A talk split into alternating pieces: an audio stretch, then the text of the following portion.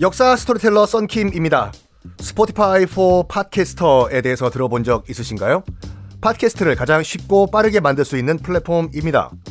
여러분도 저처럼 팟캐스트를 만드실 수 있습니다. 어렵지 않아요. 설명드릴게요. Spotify for Podcasters에서는 핸드폰이나 컴퓨터로 바로 팟캐스트를 녹음할 수 있는 제작 tool을 제공합니다. 배경음악, 전환 효과음, 그리고 자동으로 음질을 향상시키는 기능 등등 한 곳에서 녹음부터 편집까지 팟캐스트를 빠르고 쉽게 만들 수 있습니다.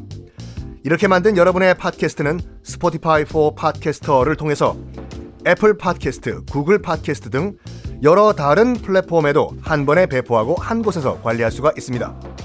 여러분이 팟캐스트를 만들기 위해 필요한 모든 것들을 한 곳에서 모두 무료로 제공합니다. Spotify for Podcasters 앱을 다운로드 받고 지금 바로 시작해보세요. 네, 여러분 안녕하십니까? 역사 스토리텔러 썬킴 인사드리겠습니다. 여러분 덕분에 칭다오 역사 투어 잘 다녀왔습니다. 아, 독일의 식민지였던 칭다오가 왜 독일의 식민지가 됐는지, 맥주 공장은 거기서 왜 등장을 했는지, 뭐, 한번 잘 돌아보고 왔습니다. 나중에 뭐 또 한번 기회 되시면, 칭다오가 맥주로 유명한 이유가 뭐냐면, 그, 독일 식민지도 식민지였지만, 칭다오 시내 보면 노산, 라오샨이라는 큰 산이 있어요. 그 산에서 나는 광천수가 물이 굉장히 좋습니다. 그래서 그 물로 칭따오 맥주를 만들기 때문에 맥주 quality가 상당히 좋다죠. 자, 아, 효종 얘기를 하고 있는데 결과적으로 봤을 때 효종 효자 할 때 효자예요. 아버지의 원수, 아버지의 꿈을 이루어드리기 위해서 북벌을 준비했다 해서 죽은 다음에 효자 할 때 효를 붙여가지고 효종이라는 타이틀을 얻었는데 결과적으로는 북벌 실패했죠. 이유가 뭐였을까? 첫 번째, 기득권층의 반대. 기득권, 당시 누구였습니까? 서인이죠. 서인은 기본적으로 명나라 파이팅이에요. 한족 파이팅, 명나라 파이팅, 그리고 공자, 맹자 파이팅.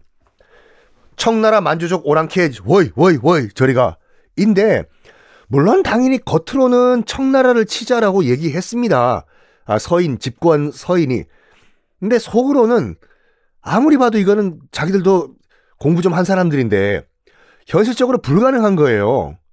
그리고 만약에 전쟁이 진짜 일어나면 뭐 다시 한번 강조해드리지만 자기들 갖고 있는 거 다 잃어버리잖아요. 전쟁 나면 싹다 부서지고 입으로는 전쟁하자 청나라를 물리치자 했지만 실질적으로는 워워워워워워 아, 저 젊은 임금 저 진짜로 전쟁 벌이는 거 아니야? 말려야 될 거 아니야? 라고 생각했다 이거죠. 그 송시열이라고 서인 집권 세력의 거의 뭐 정신적 지주가 있었습니다. 우암 송시열 선생과 그 효종이 독대 단둘이서 대화했던 내용이 있어요. 그때 효종이 송시열한테 이런 말합니다. 그러니까 집, 집권 여당의 대표죠. 이보시오, 송시열 대감. 10년 안에 청나라를 우리가 정말 훈련 열심히 하면, 준비 열심히 하면, 우리가 10년 안에 청나라 정벌 가능합니다. 제발 나를 좀 도와주시오. 10년만, 10년 만에 내가 가능하게 만들겠소. 그런데 송시열과 대화한 다음에 2개월 만에 죽습니다, 효종이요. 효종도 굉장히 빨리 의문사당해요. 조선은요, 기본적으로 왕이 권한이 센 나라가 아니었어요. 그나마 왕이 좀 약간 파워가 있었던 것은 태종 이방원, 그리고 또 연산군 끝. 조선은 기본적으로 신권 국가예요. 왕은 그냥 어리버리 바지 사장. 신권. 그러니까 아직 집회 신권 말고 신하들의 권한, 신하들이 실질적으로 통치를 하는 국가였거든요. 그래가지고 이 신하들, 사대부들한테 찍힌 왕들은 의문사 당한 왕들이 상당히 많습니다. 물론 왕까지는 안 갔지만 소현세자도 그랬고 또 효종도 그랬고 나중에 저희도 또 그쪽까지 가겠지만 정조 대왕도 그랬고 자 다시 효종으로 와서 송시월과 독대를 했어요. 제발 좀 도와주시오. 그랬더니 송시열은 이런 말 합니다. 전하, 신에게는 그럴 능력이 없습니다. 지금 북벌보다는 민생 안정이 더 중요합니다. 지금 뭐 전쟁 끝난 지 얼마 됐다고 민심을 수습하셔야죠. 전하, 사심을 없애소서. 이런 말을 해요. 사심을 없애소서. 굉장히 중요한 포인트예요. 북벌, 그러니까 지금 진짜 청나라랑 전쟁을 하려고 하는 것은 나라의 공론과 민심이 아니라 네 생각, 네 생각만이다.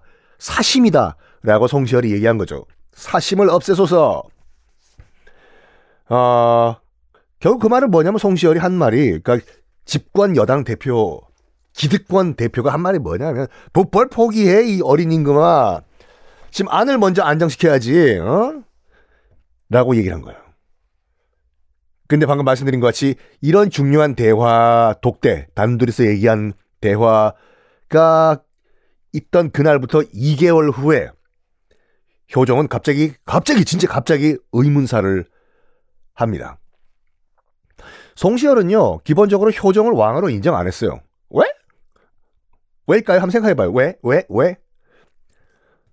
송시열 같은 이런 그 하늘천 따지 명분 중요시하는 유학자들은 명분 따지지 않습니까?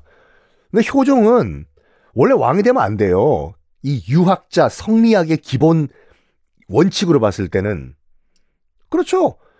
소현세자가 원래 왕이 돼야 되고 소현세자가 죽었다 쳐. 뭐 의문사를 당했다가 쳐. 그러면 소현세자의 아들이 아들이 왕이 되는데 둘째 아들 그러니까 동생이 왕이 됐잖아요. 이거 사대부터 인정 못 해요. 서인들 끝까지 인정 안 합니다. 효종을 왕으로 인정 안 해요. 효종도 알았어. 얼떨결에 아버지 인조가 나를 세자로 앉혀가지고 왕이 됐는데 이 서인들, 이 집권 세력들, 이 집권 여당 이 이 하늘천 따지 않은 이 할배들이 나를 왕으로 인정 안 한다는 걸 알았어요. 그래서 뭐든지 왕으로 내가 뭘 하려고 하면 정당성이 없기 때문에 눈치를 굉장히 많이 봤어요. 서인들과 특히 송시열 등등등. 유학자들의 지지가 필요하니까. 어쨌든 간에 자기가 뭔가 하려고 하면은, 음, 효정이 이 사대부들을 마음을 얻어야 되니까, 사대부의 마음을 얻기 위해서는 누구의 마음을 얻어야 된다? 그렇죠. 사대부들의 지도자, 송시열의 마음을 얻는 것이 필요하다. 근데 지금까지 제가 했던 말 가운데서 뭐 이상한 거 못 느끼셨어요, 여러분들?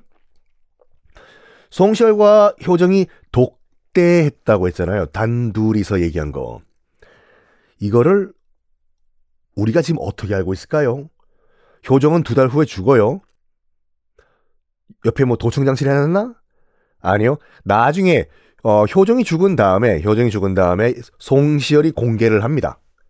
솔직히 이런 이런 이런 이런 대화를 나눴다라고. 자, 북벌이 실패한 두 번째 이유는 다음 시간에 공개하겠습니다.